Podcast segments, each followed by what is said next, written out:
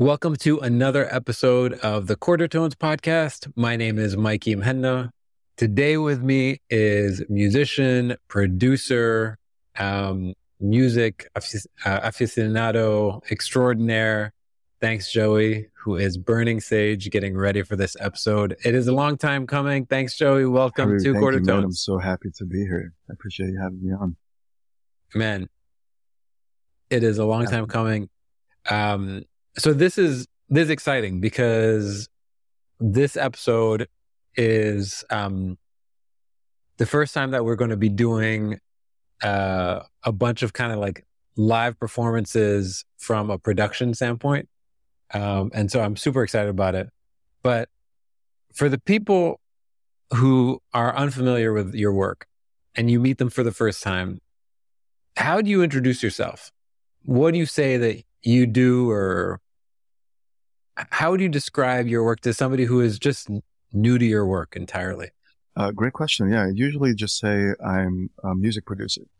And if people know what a music producer is, they can really ask, oh, cool, what kind of music?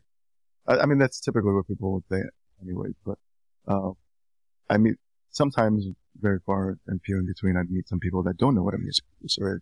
And I have to go into the whole technical aspect. This is what goes into making a song, you know? Um, but yeah, yeah, music producer, uh, you know, for myself and others. yeah. You come from, uh, you come from a musical family. Yeah. Um, what is your sort of connection with music? What was your connection with music growing up? What kind of music was played around the house? Where did sure, you grow up? Yeah. What was the musical landscape so you I grew was, up in? I was born in Brooklyn, New York, Bay Ridge, uh, which at the time was uh, a very, it was a mixed neighborhood, but there was a lot of Arab people that were a lot of Palestinian, Lebanese, Syrian. Um, and so my grandfather, Yusuf Kassab, came to Brooklyn in the late 60s and he settled in Ridge. And he's a master oud musician and singer. And he plays the classics, you know, Abdul Wahab, uh, all, all, all, all of the greats, all of the Kulthum stuff, you know, the classics, as you said. Yeah. Where, where did he come from? Where did he learn? Yeah, he went to school at the Sham, where he was, you know, born and raised, and uh, learned that he came from a musical family. So his uncle would play, his, play music, and they would play on the radio, the Sham. Uh, Mm. and so, you know, I have a, a distinct memory, him telling me his earliest memories about him going and seeing Um Kulthum live.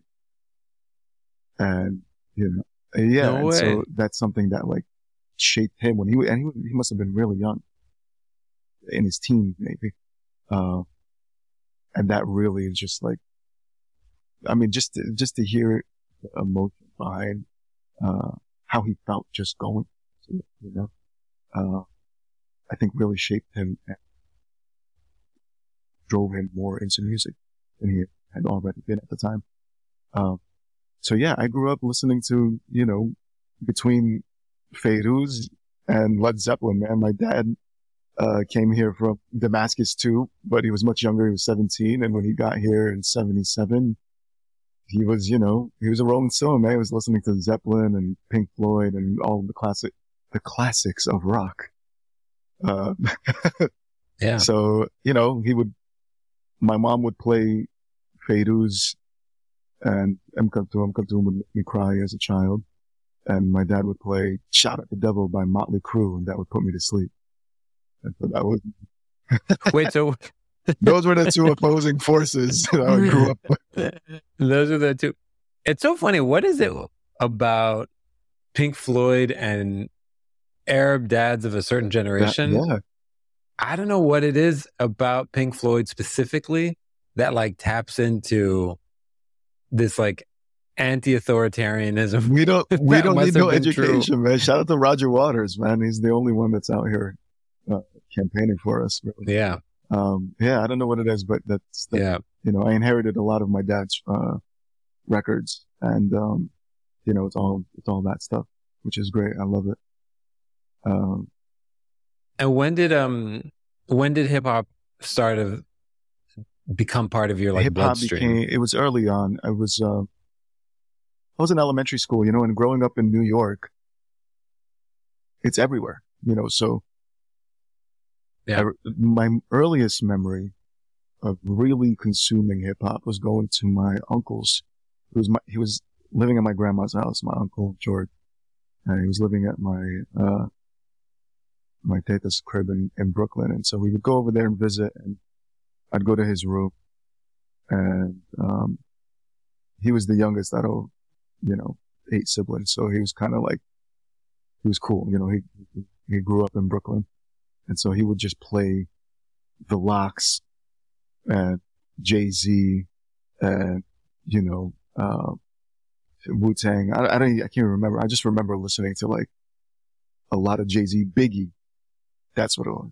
He was playing Biggie Yeah. nonstop, and so my love for Brooklyn music specifically, like Biggie, Jay Z, was like I, I felt so No nods there's no queens ever allowed. No, but it was, it was, no LL Cool J. it was, no, it was no all. Brooklyn. Like, you know what I'm saying? That was, that was, and especially because like we had, I had moved from Brooklyn when I was 11. We moved down to Florida. And so part of my identity came, you know, became like, oh, you know, I'm from New York. I'm from Brooklyn, you know? And so I would listen to these Yeah. cats like Jay Z, uh, study them really, like Jay Z, Biggie, Talib Kweli, Mos Def. Uh, you know what I'm saying? And then that, that, that was, that became like my core. Cause when I moved to, to Florida at 11 years old, they were listening to some completely, they were listening to southern, you know, US southern music, which was like Cash Money Records or, you know, uh, early T-Pain. For sure. So it was a completely different, no, No limit, Limit, of course, yeah, stuff. Third Coast, Texas stuff, Scarface and, uh, UGK and stuff like that. And so w- we weren't listening to that type of stuff up in New York, really. Uh, and so that was a whole other influence on me. Yeah. Yeah. Um, when did you start thinking to yourself, I might do this for a living? as a kid, I was always so torn about what I'm going to do in life, you know? So I was, uh, I was in band from fourth grade till about through eighth grade. And I stopped at when I got into high school because I didn't want to do marching band. And so I was a saxophone player, played sax and violin. And I remember thinking to myself when I was in high school, man, I really don't want to do anything else but music, but I don't want to play in a band or like an orchestra or anything like that. And the idea, you know, and I, and I'm the oldest of four siblings, so I didn't have anybody else to look to, to ask these questions. You know, my parents are both immigrant. The only person in my family that's a musician was my jiddo that's like, you know, super traditional and classical, uh, and, and a musician, played live. Uh, and so I didn't want to do that. I have, um, I have more of an introverted personality. And so I'm like, man, I don't want to be out here just playing in a band or an orchestra or anything like that. And the concept of music production didn't really hit until, um, I was in 10th grade, was a sophomore in high school. And I heard Kanye West's Through the Wire. And I was like, man, that's a fire beat. I want to, I want to do Yeah. that. And so Yeah, that was 2002. 2002 to, you know, going into 2003. And so I, I downloaded Fruity Loops, which is now known as FL Studio, which is widely used, you know, it was Fruity Loops Yeah. Oh my God. I Fruity Loops Fruity 3 Loops. at the time. So I downloaded it and I was lucky enough to, uh, go to a school, Dr. Phillips High School, um, which is a magnet music school. So a lot of kids from around the state and country come to the school and study music. And so we have, we had at the time a state of the art analog studio that a bunch of people used to record their first sessions. Like I believe it was like NSYNC recorded their first record there or something. Um, this is Orlando, right? So in that studio, there was a class called electronic music that was, you know, being taught. And it was a small little room of about like 20, 25 uh, stations of these really crappy old computers and really crappy old keyboards. Uh, and I caught wind of this somehow. Somebody had told me about it and I was like, man, let me, let me take these courses for my 11th and 12th grade year. And, uh, it was great. It taught us how to use the keyboard and make full songs in keyboards and then transfer them to, uh, digital and, uh, which I was already kind of doing at home in Fruity Loops. Uh, but yeah, that's how I started. I started just remaking Kanye West beats and, you know, downloading from Kazaa and LimeWire all of the, you know, Motown, Motown songs, man. Cause I was like, how do I make these records? Um, you like download a, download a Motown song and then find out that there's a, right. in the middle of the song. Totally. Absolutely. Do you remember that? Almost all the time. Yeah. What was it? The, yeah, the, um, the N like N, NCA, NPAA or whatever. And I like the, the anti, anti, um, the piracy laws. Yeah, anti Napster, yeah, yeah. Anti piracy laws. Yeah, yeah, exactly. That, oh man, uh, blast from the past. I remember I, I, remember, I also downloaded Fruity Loops at the time. It was like all those little, little box. boxes. all the sounds that you could use. Yeah. And so that was, that's how I got my yeah. start was just remaking, you know, flipping up soul samples, remaking beats that I had liked and, uh, just diving into that world. And I, I, for me, man, looking back at it now, I'm like, man, that's what really got me into even like the history of it. Um, I, I remember I was in 10th grade and I got close with my biology teacher and she burned me a CD of a bunch of Motown records that she loved. And I remember going home and extracting all the songs, making beats out of them. And it was something about, uh, you know, the history, diving into the history of the music that I'm sampling and recontextualizing it, remaking it into something. So like, you know, I, I would sample a song that would talk about love or something and then, you know, give it to my homie, Nico Is, uh, who I met when I was in eighth grade and started making music together in 10th grade, ninth, 10th grade together. He started rapping. Um, incredible, probably my favorite rapper of all time. Brazilian American, raps in three, three languages, just been doing it for, for so long. Uh, I remember I'd give him these beats and, you know, he'd make a song based on whatever the sample was. And I thought that was, you know, that was incredible too. I love that. Yeah. Yeah. It's, um, it's amazing. Also, just sure. a side note, like I used to be a teacher and it's amazing the impact teachers can make just through giving music 100%. to their kids. It's, eh, I don't even think like you would even realize until years later.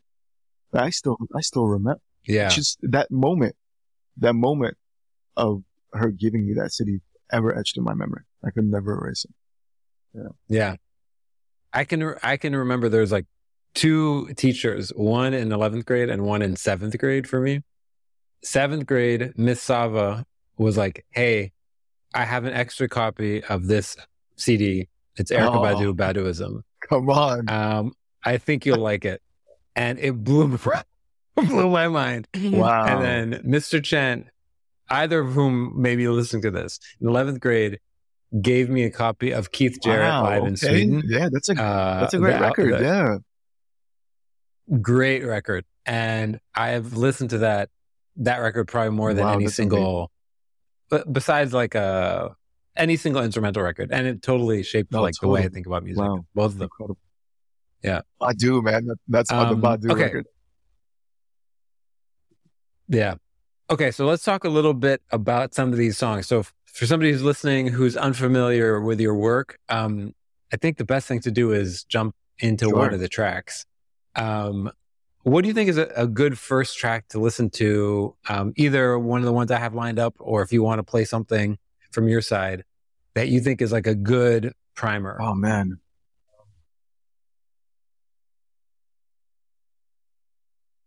Jeez. Well, the, the songs that I wanted to show, play with you guys were, were probably some of my newer stuff. So if it's something that is, let's let's start with newer cool. stuff. Yeah, that so sounds newer good. I mean, well, so I started making hip hop music, right? So most of my beats were hip hop beats, Yeah. sampling, um, stuff from my heritage. So, and to be fair, uh, Nico's heritage. So he's Brazilian. And so, uh, you know, at 14 years old, he gives me a stack of CDs and says, sample this. And so I dive very early on into Brazilian music, bossa nova, uh, MPB, uh, just like you know, everything that was coming out of Brazil in the 70s, uh, 60s and 70s was, I was just eating up. Um, and so a lot of my early beats, even until now, has, have been sampling Brazilian music. Um, and of course, and of Yeah, like Astrud yeah, of Gilberto, oh, the, the best. Nathan Jobim, like that. These are things that are just Yeah. they shaped me as a person. You know, uh, bossa nova is probably my, my sure. favorite uh, genre of all time. So uh, it was a it was a mixture of you know sampling that stuff and then sampling Arabic music, of course. It was always something you know cultural, something ethnic, something that's not American. I didn't want to keep you know sampling the same stuff that people were sampling over here. I wanted to go outside and introduce sounds that we don't have in hip hop necessarily to hip hop, right?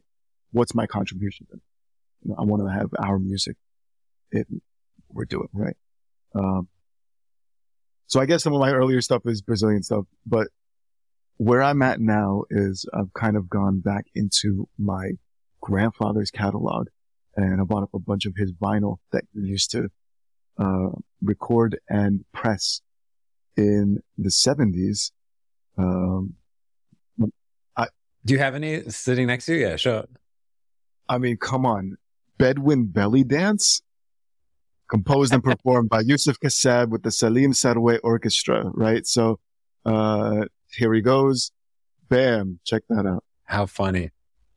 Great. So this was 76, I believe. Uh, yeah. And so belly dance music, right? This was what's, what was hot at the time. Uh, super problematic, the cover and all of that. Uh, but It's where we were. it's where we were, right? So this is, this is, this is history. So, um, it's always something I wanted to do. I, I've done it before. I've done it many years ago. Me and, me and Nico flipped one of my, those records, a CD. We made a whole song and he shot a little video in Brazil. This was 2006. Please don't unearth it. Let it be hidden somewhere far depths of the interwebs. It's a challenge. Uh, but it's, but it exists somewhere. Um, and so I, I, I always knew I wanted to go back and, and kind of bring that back. Uh, and so I found this, the first, re- uh, one of my good friends, Ibrahim Maali, found this record while digging in Chicago and he sent it to me for my birthday one year. And, um, which I did, I, I never had it. I had the cover. I just never had the, um, the actual vinyl. And so he sent That's it to me. That's crazy. Really I listened to it and the first record is this song called Daria Li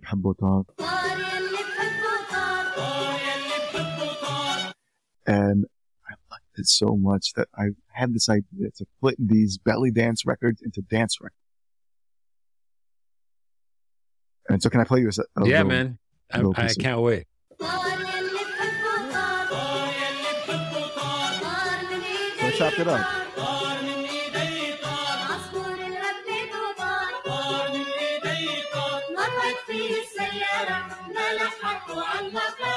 And I got the little, right, so the little condiments.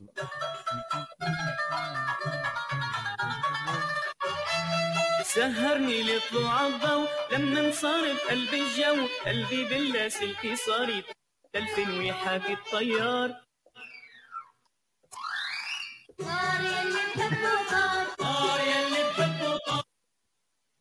Amazing. Of course, this is a a, sl- a slightly uh, s- sped up sped up version.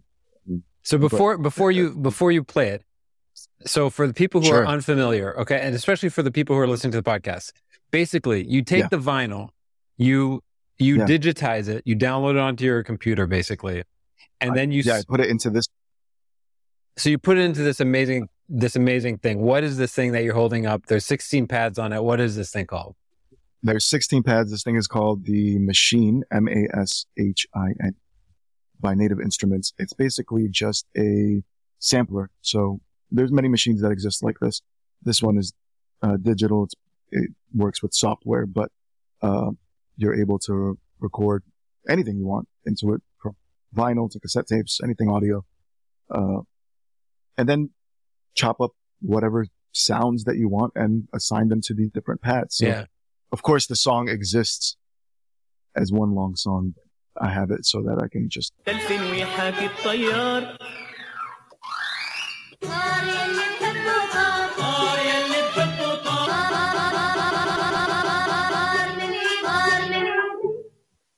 Amazing. And do some cool things like that. So the people who are listening who can't see the YouTube video, basically, thanks Joey's hitting these little pads on yes. on his sampler and each one is queued up with all these different little segments of the full thing. Quite literally, these Right. these clips, these snippets.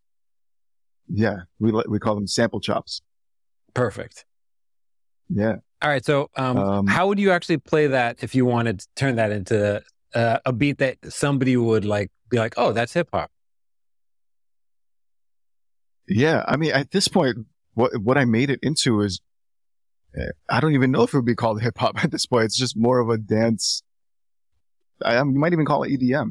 I mean, all of this stuff is rooted in hip hop, right? It all go, comes back to, and even hip hop is rooted in you know African music, right? So Yeah. To me, it all feels like that, but uh, of course, there's subgenres and sh- subgenres Yeah. and so on and so forth. But for me, I guess the essence of what makes it hip hop is being able to like take the sample and, you know, build a beat around it. So uh, the first thing that I, I did was, um, was I chopped the string. Uh,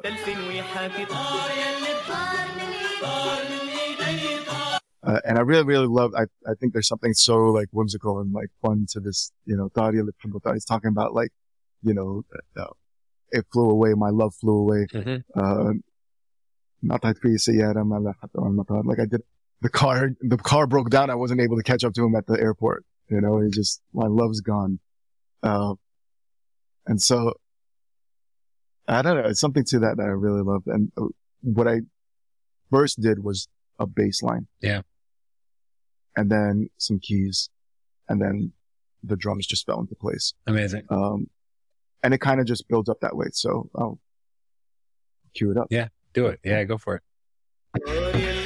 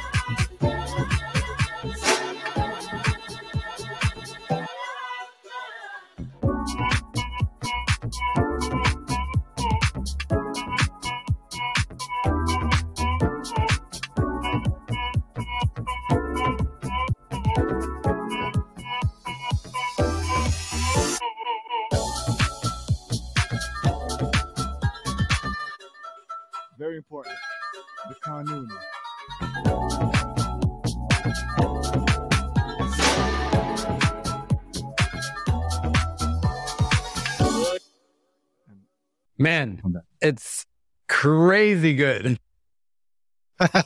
Thank you, man. Thank It's you. funny And you- it's Go ahead. Go ahead. go ahead, please. No, after you, after you. I was going to say that's like I can now that I put the bossa nova connection. Those chords are very, very Mm, Brazilian. so you got ja- underneath there. So, so jazz. Yeah, totally. I mean, you, you know, you can make, you can strip the keys. You can just make it a full on like EDM, like let's Yeah, go yeah, yeah. crazy type record. But there's something to that, something to chords for me that just make it so much homier. Yeah, there's like a very like tribe called Questy, um, Yeah. bossa thing going on. Yeah. Totally. Okay, amazing. And I, I want it, I want it, I want it to be played everywhere. You know, I don't want it to just be like, you know, whether you're cruising or you're in the club or wherever. I, just, I want, feeling good is the most important thing. If music don't make 100%. it feel good, what are we doing? You know? What do you when when you play this? What does your family think? Like the people who like remember the original version very well. Yeah, that's a great question. I don't know. I don't think I've been, I've never really showed it to very many people in my family. I haven't showed it to my jiddo yet. What? Um, yeah, I haven't. I should. I haven't seen him in a while, but I, I will show him. I want to just package it correct, like the right way before I, before I. Wait, why are you scared? Come on. No, no, I'm not. It's not scared. I just want to. Um, he's he's uh he's a very uh what's the word? I don't want to say traditional because that's a silly word to describe him as, but he's he likes his music a certain way. He's a You know what I'm saying? purist. So I don't know. He's a purist, man, for sure, definitely. And so I, I I'm curious, and it doesn't really like it's not gonna, it's it won't bother me or hurt me or in any way if he doesn't does or doesn't like anything that I, um, but I, I want to present it to him in a way where it's like here's the full on package, right? Check this out. This is what you've inspired, um, and I just haven't gotten to that step yet. But I will. I highly encourage you. Thank you, man. I will. I will. I will. I'm actually going to be seeing him in New York when we do the little Syria show in July. I'm going to Okay. go stop by his, his crib, jack all of his vinyl and cassette tapes that he's been hoarding for years on end. Man. Um okay, cool, man. Let's let's keep the party going. So Yes, please. what do you have next? Okay. Let me see. I, uh, one moment to pull this up. Um, I have this record that I really love that I'm probably going to release first in July. All of these records, by the way, Mikey, you're getting, uh, exclu- exclusive. Exclusive. Listen I haven't that. released any of these. These are, none of these are released. So you're getting the, uh, afikra community benefiting from these you know, exclusives. gotta, gotta do it for the family. yeah. Uh, this song is called. okay. I really love when we as, you know, immigrants or children, kids of immigrant, uh, incorporate our native tongue in our music, uh, in a really interesting way. So like for, um, for me and Omar's last album, Omar Offendum's last album, Lost in Translation, that was a kind of a theme where I would go through these old, uh, Syrian comedy films, uh, by, uh, Duraid Lahham, who played yeah, of course. character, if you don't know Ghawar, which I Yeah. grew up watching, my parents grew up watching, and, uh, you know, it was, it was a, you know, part of my childhood coming up. But, but uh, the, one of the main songs that stuck to me as a kid that I knew that one day I would one, I would absolutely, you know, sample. I didn't know for who, but I knew I was going to do it was this song, Money, Money, Money, Flus, Flus, Flus. And it's a silly song. You can look it up on YouTube. It's him riding on a donkey with, uh, his, his friend Yassine playing the buzuk. You know, money, money, money, flus, flus, flus. The, way that he used English and Arabic to me was just like, first of all, it's hilarious. Second of all, it was just so dope. I was like, man, this is, I want to find more of those gems. Uh, and there was a guy named Eddie Kochak that was a, uh, he was born here. He was born in Brooklyn. Um, and he was a musician in the 40s and 50s through, you know, up until, you know, rest in peace. He, he passed away a few years ago. Uh, but he played with my Jiddo and he brought my Jiddo along and they did like collab albums together. Uh, he was a percussionist. Uh, and so he was already in the circuit in the 50s. He was playing with a lot of, uh, other item musicians locally. Uh, and so when my Jiddo and him linked up, they did a few albums together. One of the, one of the albums that I found of them together, there was this one little piece that I think Eddie, like, I think my Jiddo was playing the oud and Eddie was doing the vocals. Mm. It was just like a Moab type record, nothing like crazy. It's just kind of freestyle improv, right?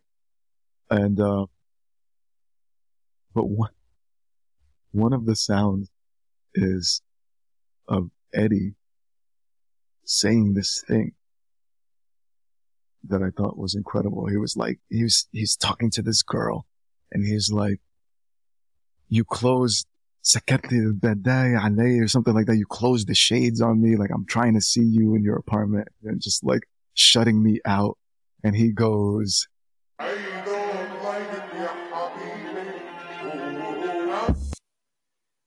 I don't like it yet. Which I thought was No means no. no means no. but he said, I mean, you know, I don't like it, you know? This Yeah. is what I just imagined him doing, just a little, I don't Yeah. like it. Uh, and so that little piece I turned into this, um, I mean, let's, uh, let's see what we got here for you. Okay. So,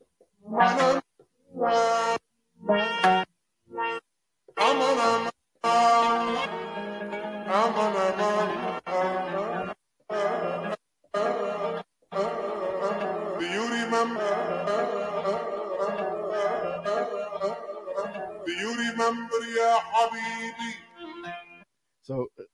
sounds, uh, you know, it's, it's pitched down. So if I Yeah. wanted to bring it back, uh, to the original. Do you remember يا حبيبي Do you remember يا حبيبي When I went by your house ونزلت البرداي بوجهي لك ونزلت البرداي بوجهي لك Why did you نزل البرداي بوجهي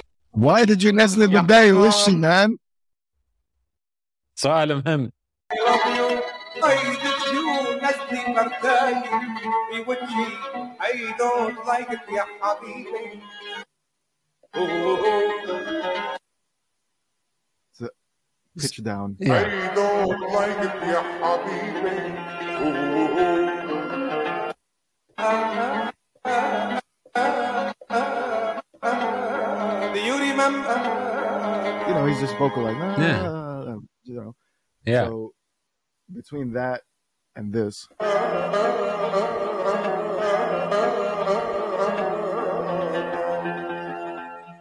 turned turned into this.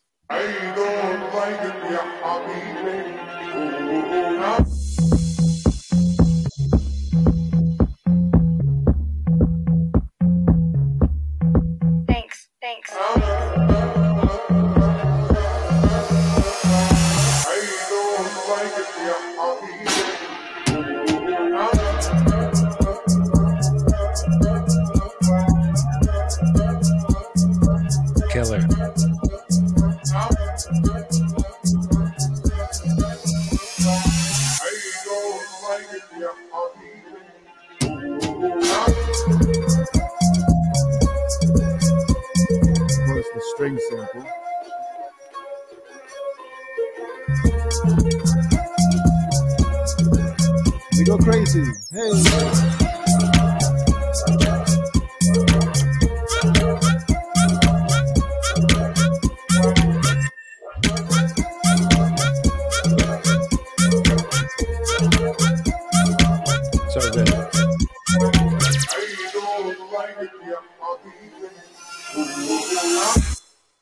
Man, killer. And released exclusive. Thank you so much because I don't get to uh, do breakdowns like this for people, so it's really cool to be able to go through these again and kind of relive, make remaking them So I want to talk about the, share. yeah, for sure, man. I want to talk about the process a little bit. How long Sure. from the idea or from okay, you're doing the crate digging, you find this this idea. This Sure. moment, you find this that little sample, right? Yeah. I don't like it, habibi. You're like, ooh, idea. Yeah. How long Yeah. until this, which you just showed me? Like how many days, how many months, Oh, how many hours, how many weeks? Man, God, I wish I could. I had. I, I wish I could count, man. I don't know. It's uh, you, you know you go through revisions, you go through countless versions of them. I mean, at this to get to where it's at right now. I mean, I first made this beat in 2020. 2020 was when I first had this. I mean, granted, I haven't been working on it, you know, nonstop. all the time since 2020, but uh, for it to get to where it's at took definitely a few revisions, um, countless mixes, making sure that it sounds good, you know, Yeah. different arrangement, you know, songs don't, you know, the bulk of it got done. I'd say this one in particular, I probably knocked this out in like an hour Yeah. the drum, the bass, the arrangement of the, the sample and all of that stuff. Um, but in terms of like arrangement and mixes, altogether, I think if I just put all the time together, I probably spent maybe like a week on it or so. Okay. But of course, over long periods of time. Uh, It's so cool. I like, I want to play one of your finished tracks. So I'm going to share my, I'm going to Yeah. share a video. So I'm going to pull it up this time. And this is a track that you um, did with Narcy, friend of the program. yes, Um, yes, So- Narcy. Oh, here we Young Yassi. exactly. Um, so shout out to Narcy. Um, tell us a little bit about what this track was, um, what it is, so people can look it up, uh, the name, and Sure. uh, we'll play it in a second. Go ahead. This one, this one is very special. It's called Meta World Peace. Uh, one of my favorite records because I, uh, flipped the sample from the first Palestinian rock band to come out of Palestine. Uh, I think it was in the late sixties. Um, and they were called El Bara'im, uh, which translates roughly into the blooms. Um, and they were a, um, a family band, basically. Uh, and one of my good friends, Samahan Ashrawi, uh, it was his father's band that he had started. in No way. So he had all of, yeah, so if he had all of these records, um, that hadn't been released other than just, I don't even know if they released it back in Palestine. Uh, onto, onto, I don't even know how these recordings, I need to ask him actually. I don't know if they were pressed to vinyl or cassette or anything. I believe they might be on like tape when they Mhm. were originally recorded, but I don't think they they pressed them anywhere. And so Sam'an, uh, back in I think 2020 or 2021, I think it was 2020, started releasing them independently. Uh, and so you can go, you know, to their Spotify and or Tidal or YouTube or wherever you listen to music and check them out. Um, I remember they first dropped a single called Tariq, and I heard it and I was like, man, this is incredible. I love this so much that I wanted to chop it. But before I chopped it, I had to ask Samhan to get his blessing because I knew that once I chop this, it's such a sacred record. I can feel it. Yeah. And you know, when uh, it's somebody's family, you have, you know, you have to go about it the right way. And so I asked him and he said, yeah, for sure. I actually chopped it first. I made the whole beat. I made a beat video and I sent it to him and I said, I want to, can I put this on my Instagram? And he said, you know, he, he, he thanked me and was like, yo, thank you for letting me know and hitting me up first. He said, of course, let's go. And so I, I did the beat video. I put it up on my Instagram and then Narcy, you know, in Narcy fashion hits me up when like, I need this beat. And so I was like, okay, cool. I'll send it to you. So I sent it to him. Uh, he ended up recording his, his verses, um, calling the song Meta World Peace. And, uh, much later on, this is a song that took years to develop. Uh, much later on, we're able to tap in with Bu Kolthoum, Yeah. uh, Amazing is an artist. incredible, incredible artist, producer, um, you know, Syr- Syrian cat, just ba- based out of the, the Netherlands. I think he's in Amsterdam now. Super dope, man. Um, got him on the second verse, which was really, really dope. Uh, and was really able to break down the sample and use different parts of it, uh, and create a whole world in this one song. Um, Amazing. so, All right, yeah. let's listen to it. Um, here we go. لا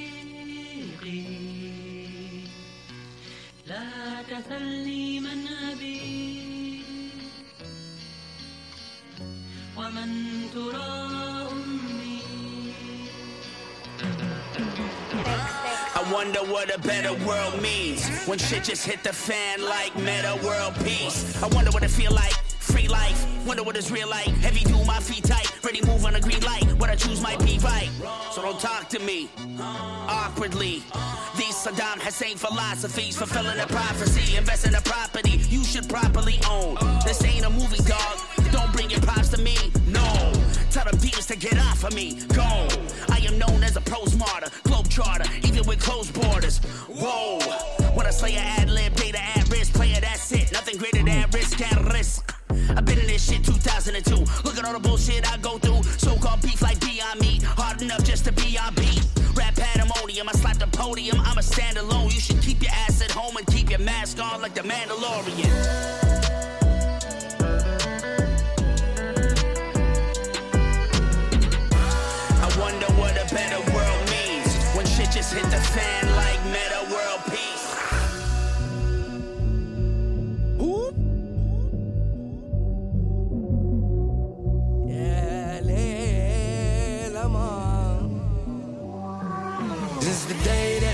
الناس.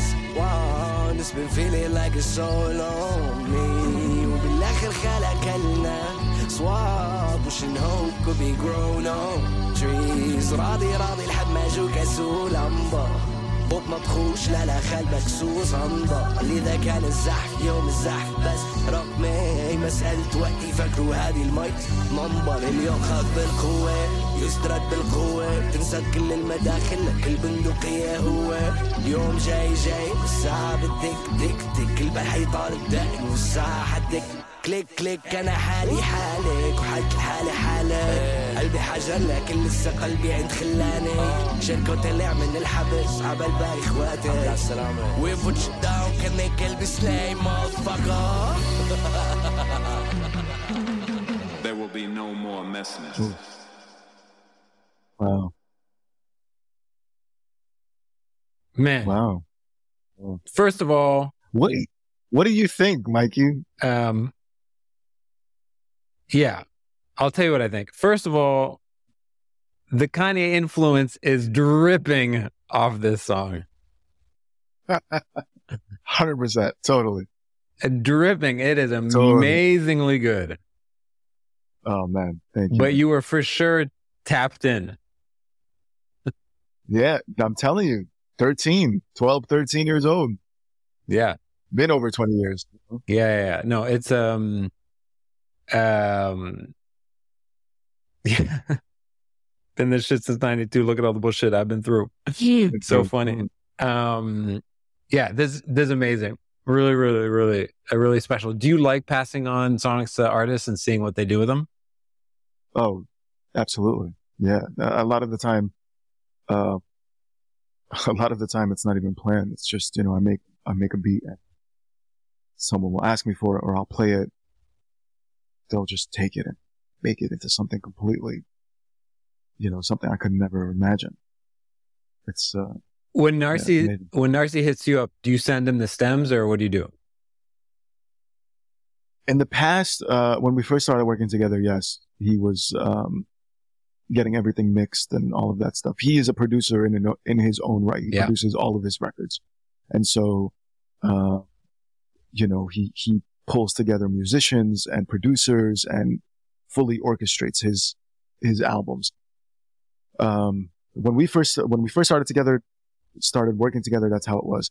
Uh, during the pandemic, we, we started working more and more together. And I started mixing more of the records. And now it's more like he sends me all the stems and I mix everything and send it back. And he kind of just pulls together the album with other, other pieces. But I'm doing a majority of the, uh, the mixing, uh, a lot of the production. Uh, yeah, that's where we're at now. So cool, man. All right. I want to Yeah. keep on going because I'm just Sure. having too much fun. Um, another friend of the program, uh, Omar Offendum, who's come up a few times, Offendo. is um, a a rapper, a musician, and just generally creative, total sweetheart of a person. Um, Best. how long have you guys known each other? I met him in 2015 or 16, I believe, through Narcy. They were doing an event together in DC, uh, and I happened to be there at the time. And so, uh, yeah, that's how that's how we first met. And then after that, it was kind of like a back and forth between us. We didn't get a chance to to link up fully until uh 2018, 2019.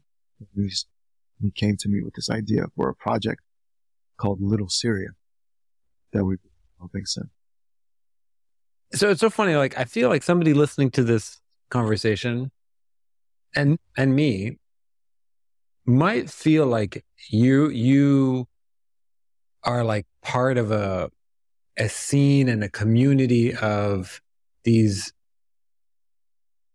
Arab American hip hop adjacent hip hop creative people Right. and it, you guys all hang out in the barber shop together and it's like this total community right you guys are Yeah, all yeah. super close and constantly hitting each other up Yeah. do you feel Yeah. that way or does it actually feel like you're lonely in your studio in your bedroom like second bedroom working on your own and not part of a community It's built, it's a bit of both. I mean, the the reality is just that I'm all alone here in LA. I moved out to LA when Omar was still living out here, and it was great because we were able to link up every week in person and make music. We created an entire album, Lost in Translation, that I mentioned before, together, and uh, it was incredible. Then he moved to New York, and now I'm completely all alone with nobody around me.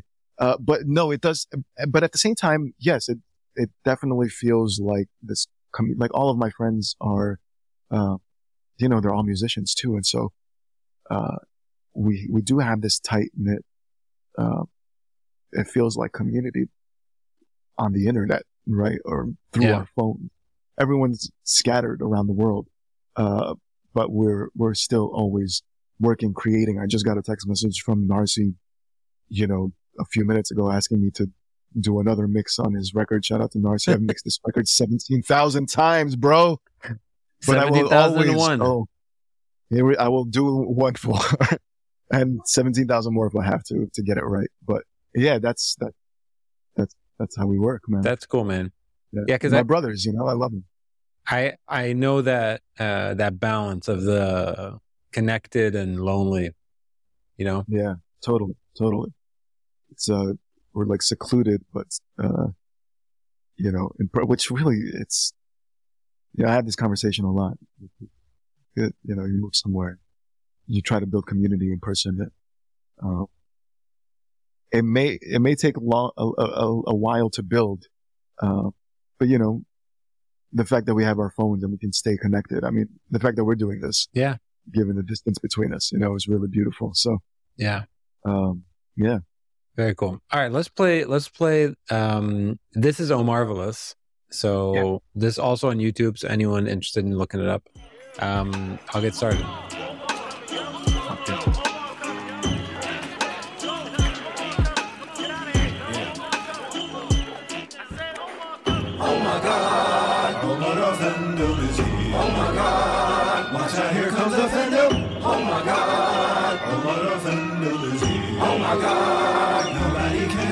Can offend him. Marvelously eloquent. More verses in my throat than fish can float inside of pelicans. Keep it kosher though, the key to my forever relevance. Timeless as the oceans flow, crossing the Bosphorus, feeling prosperous with a goat in tow. Spitfire skill for real, slow roast a kid in Kosovo.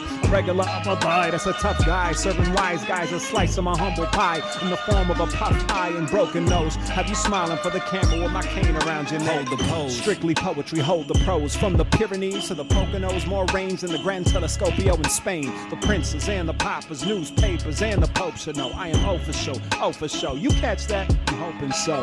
Remember the name. Omar Offendum is here. Oh my God, watch out, here comes Offendum. Oh my God, Omar Offendum is here. Oh my God, nobody can offend him. Offend them with my voice, offend them with my lyrics, offend them with my style, offend them with my spirit, offend them with my eloquence, offend them with my elegance, offend them with my sentiments, offend them with my merit. Ya Allah, Omar Offendum is here. Ya Allah, Watch out, here comes is here. Ya Allah.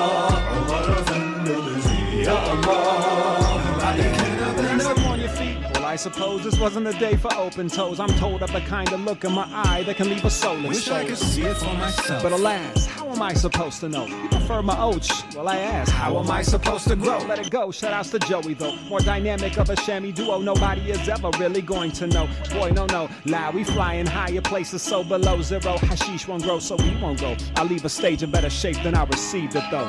My people know. Omar Offendum is here. Oh my God. Out, here comes Offendum. Oh my God. Offendum is here. Oh my God. Nobody can I offend them with my voice, offend them with my lyrics, I offend them with my style, offend them with my spirit, offend them with my eloquence, offend them with my elegance, I offend them with my sentiments, offend them with my merit. Ya Allah, Omar Offendum is here. Ya Allah, watch out, here comes Offendum. Ya Allah, Allah, nobody can offend him.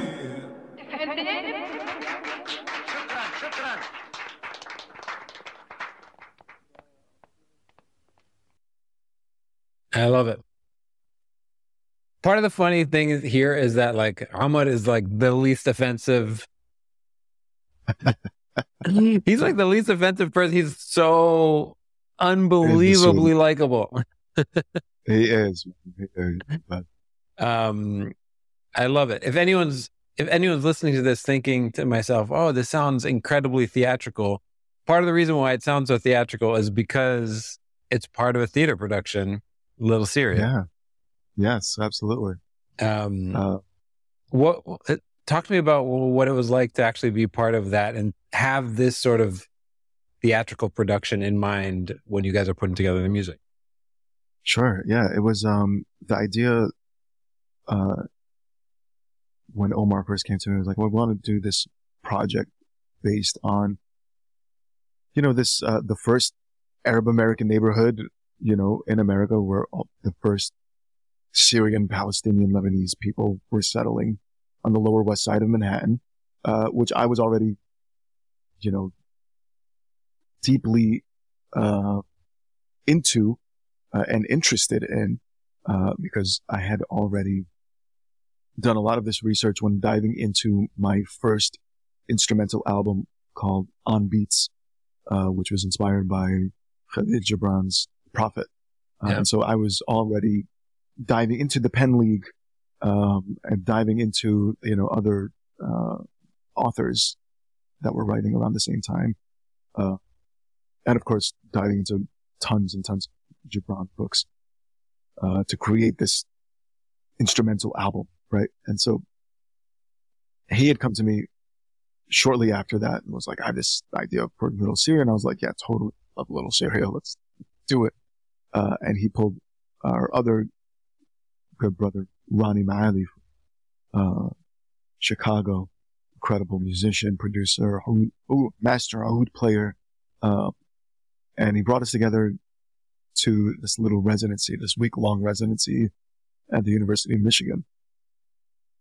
And we basically just created, we had this little Airbnb and sat in the back little room and got a couple speakers and brought the, you know, brought this little guy with me and went through a bunch of old records that were being, that were recorded in these neighborhoods, like at, in Little Syria at the time. So a bunch of music from the 20s. It sounded really ho- horrible. Yeah. Quality is really, really bad. But imagine we still have these recordings from the 20s, uh, maybe even from the 30s and 40s that we flipped, and we were able to to create a bulk of the Little Syria show, the Little Syria show's music, uh, in that short week, and then just further develop it as time went on. And the more time that we got together, the more time we were able to to spend, you know, piecing it all together. So Uh, cool. but it was really special. We were able to go to UM's incredible state of the art, uh, you know, so we would make a bunch of the songs and the beats at the Airbnb and then during the day go to the studio at UM, which absolutely stunning studio. right? Yeah. Like every single microphone that you could possibly think of from dating back to God knows when. We had a microphone from the forties just in the room, just capturing the room's energy. Uh, And so that was, that was a really, really cool, beautiful experience. That's amazing. Yeah. But where, Yeah. where the show was and where it is now is a completely different, uh, completely different experience. We just sold out two shows in Chicago last month. Uh, and we've got four more in New York City at Joe's Pub. Yeah. Shout out to Joe's 15th, Pub. Yeah, man. July 15th and 16th. Pull up. That's amazing. Um, okay. We, I want to play one more song from my side. Um, sure. Yeah. Speaking of Gibran and, uh, Oh, so let's, so this song's called Ancestors. Um, it's also up on your YouTube. I want to play a little bit Yeah. and then you can tell us a little bit about it. Here we go.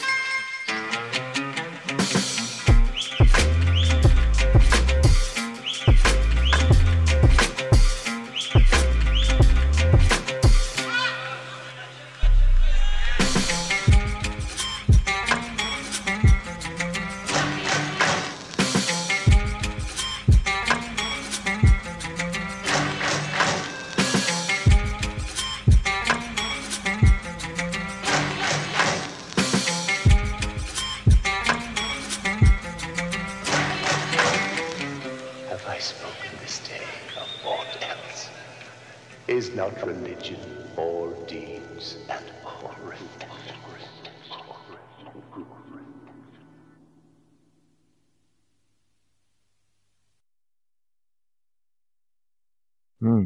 That is crazy. Is not religion all deeds and all reflection? Yeah. Man, that the tempo changes, the vibe changes. Man, that's amazing. Um, thank you. Thank you. Yeah, that's a, uh, that's a special one. I like that one a lot. Yeah, you're Daoud, you're vibing out to it. Yeah, that, I haven't heard, man, I haven't listened to it in so long. It's been, it's like a gentle little reminder. Don't forget where you came from. It's Yeah. really beautiful. Thank you for, for pulling that one. I, I well, Yeah. Thank you. So I was listening to it and I was wondering, like, do you feel do you feel connected to um a bunch of artists in the region right now who are working in the region right now? Do you feel like you're you are sort of tapped into um artists who who would have the similar sort of sonic style as you or do you really feel like it there's like an ocean between you guys and you feel that ocean I feel like, um, well, I love what's going on in the region. And I feel like there's a, um, there's a shift happening, right? Sorry, it might be a little loud. I, I, really like what's going on in the region. I, I see a shift happening and I see that there's like a pivot in sound, especially. Um, and I love what a lot of artists are doing, but I feel that I'm, because I'm not there in person, there's this like, how the hell do we work together? Right. Mm. Um, how do, how can we make something together? You know, because there's always so, there's there's it's one thing to like send beats, right? I've got thousands of beats I can send out, but when you're in the the room together and you're producing for somebody and with somebody from scratch, it's a completely different energy and it's a completely different vibe. And you know, I, really believe this song is called Ancestors, right? So I really believe like when we create music, we have our ancestors with us, literally, like in the room, you know, helping pull that music from, you know, from within, generation. Like this stuff is just coming. Uh, it, it's n- it's it's really a spiritual act to create music, right? And not just to create, but to play music too, you know. And uh, when you do it amongst other people, you know, it's like all of our ancestors are there in that room. So there's something spiritual to that, man. And, and the way that we create these days where it's like, oh, just send me some beats and, you know, just go through. Here's an email of like 20 beats and just listen to them. And it, it loses that, like, it loses that connection. And so that's where I have trouble, like, connecting with people, with anybody really. It doesn't matter if they're over there or over here too. Uh, it's just in, in doing it in person is, is way more special and I think, eh, uh, way more productive. Uh, but you know, then there's people that, that feel what I do so deep that hit me up and they're, they're just like, yo, send me anything. And Yeah. are able to create incredible pieces out of it without us being there together. Um, yeah. Well, I hope you know, I really hope you start um, collaborating with more artists from the region as well. Just because I, I'm such a fan of your work, I just want to hear more of it. Me too, absolutely. I mean, and and you know, I I have a lot of work with a lot of people from the, that isn't isn't released yet, or you know, Yeah. it will be released soon. But uh, Okay. Inshallah. yeah, I want to come out, inshallah. I want to come out and do like a residency out in Beirut or something for like a month, man, and just link A up everybody thousand percent. That would be incredible. That You can do a really to. residency andi. I a Yeah, hey, waiting man. for you. Don't don't let me look into flights, man. Don't. Don't even think twice. Yeah, Don't I would, think I would really, I would really love to, man. Last time I was in Beirut was so special. It was my first time and last time, and it was, uh, it was amazing. All right. Well, that offer is for sure on the table anytime you want. Thank you. Okay. Thank you. Full disclosure to the audience, I felt like I needed to ask permission from you to talk about this next song. Okay. Oh yeah. This next Let's it. song was an MP3 that got passed around like wildfire Wow. around like 2001. Is that right? No, this was, um, it was 05. 05 was when we made it. Okay. So I'm going to play this song, and there are going to be, in particular, boys of a certain age, men of a certain age that remember this song and have no idea yeah. that you your teenage self was behind it. All right. So I'm not even going to yes. say what the song is. I'm just going to play it and then we're going to talk about it. Oh my God. Let's go. You're now rocking with Muhammad Abu Hafiz Thanks. Thanks. يلا أنا بحب اللحمة كتير whether it's there or here for the لحمة I drive an hour because لحمة gives me power chilling eating shish kebab I even eat it at my job people say you want some lunch only في لحمة you Put the chicken in my mouth, put it always in the south. You don't know what you're doing. I love the chicken hooing. ايوه ايوه ايوه وينك هيا اوه هيا هيا ايوه حبيبي يلا تعال ولك يور ناو روكينج تعرف مع مين؟ مصطفى شباز الشكري When I have no لحمة I feel like I'm gonna die If you give me لحمة I feel like I can fly لحمة I is like I the can best fly. creation in the universe If uh, لحمة not existing I would just curse I was just cut.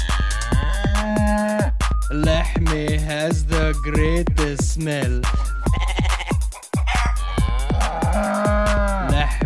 now at your door front door لحمي لحمي لحمي لحمي لحمي Okay. لحمي لحمي لحمي لحمي لحمي لحمي لحمي انا This is the re-released Oh. version, mixed, Oh my remixed, God. and mastered. Yeah, Because this is the this is the halal this is the halal version. this is the for halal kids. version. All the curses are re- Yeah. replaced by animal sounds. Yeah. Yes, yes. I had to do it for the kids. You know, I got somebody, a good friend of mine hit me up uh, and was like, "Yo, you gotta, you gotta, you know, our, the kids love it, but you gotta, you gotta do something about that." And so, So you got to tell me the story of wh- how you made this, when you made this, and what it felt like for it to go viral. okay, absolutely. These are all great questions. First of all, shout out to my brother Faras Shrudu, and his brother, his actual brother, Tariq Shrudu. Uh, of my best friends growing up in Orlando, Florida, Palestinian cats, uh, that live not too far down the, down the road from me. Hilarious. Hilarious. Hilarious dudes. Uh, Faraz hit me up one day. Uh, Faraz, by the way, is an incredible DJ at the time. That's why we linked up through mutual friends, but he was an incredible DJ that was like, uh, you know, this was pre Serato. So he was, he was digging in the crates, you know, doing mashups on actual vinyl. So he would do like, you know, take a beat and vocals from vinyl and mash them together. It's really, really dope. I, I recorded his first mashup album. Uh, and we were just rolling together all the time. And so he hit me up one day and was like, Joe, listen, I got a song. I have an idea for a song about Lahmi. I'm coming over. I'm 17 at the time in high school. I have I'm an like, idea about laughing. a song about laughing.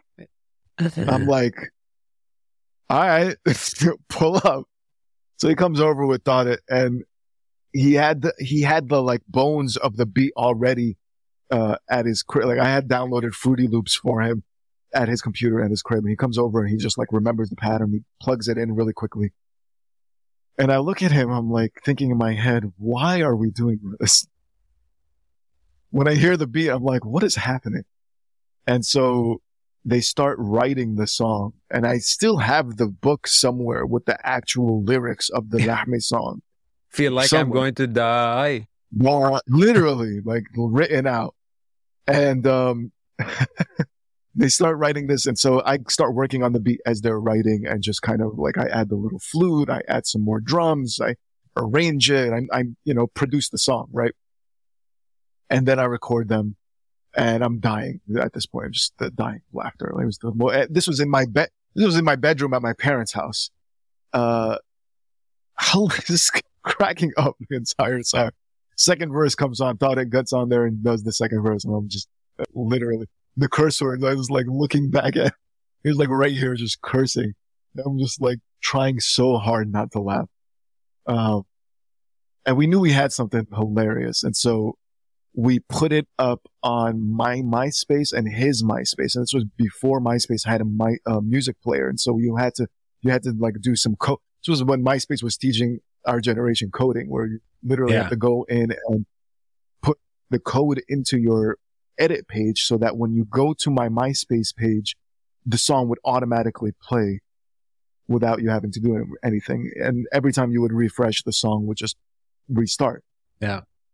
From there, I don't know how, but it went from my MySpace page and or Faraz's MySpace page to the world. Next thing you know, these two guys put up a music video. They're two guys from UCL, UCLA at the time, put up a music video to the song and somebody sent it to us and we were like, what the heck just happened? This is 2005, maybe 2006. And at the time, there was no streaming. There was no, there was nothing.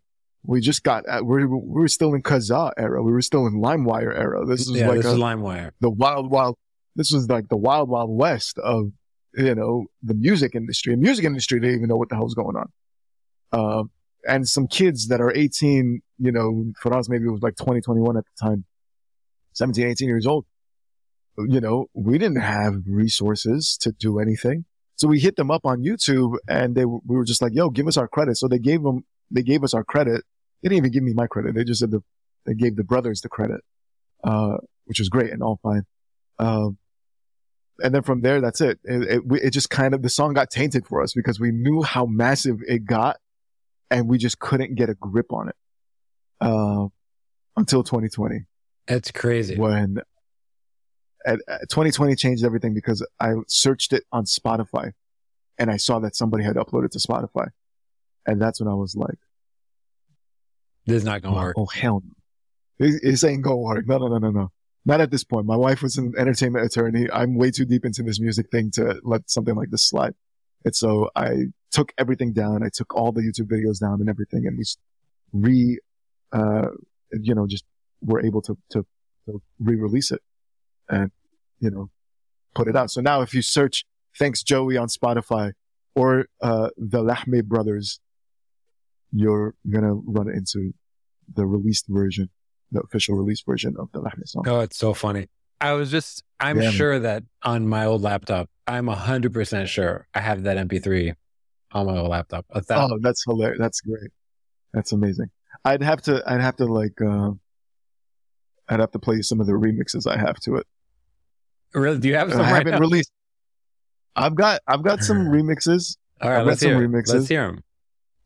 Oh man. Okay. Here, what do we got?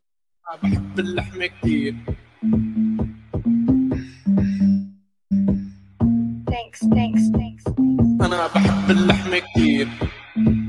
We got to get this to the clubs, man. Imagine just yeah. dropping this. at a boiler room. أنا بحب اللحمة كتير محمد ابو حافظ العلاء أنا بحب اللحمة كتير Exclusive. For the اللحمة I drive an hour Because llama gives me power. Chilling, eating shish kebab I even eat it at my job People say And so, and so on and so forth. Man, that's hilarious. Here. I could So imagine you um, opening festivals with that.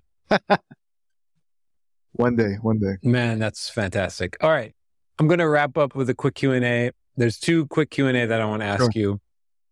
Cool. The first one is um or I'll ask you I'll I'll ask you three of them. First one is what are you what have you been listening to these days? Tyler the Creator. My son is two years old and he's the biggest Tyler the Creator fan. Amazing. It's since his since his birth. He's got uh, we're at his turning two next month and his next birthday party is Igor themed. If you're familiar with the Igor album.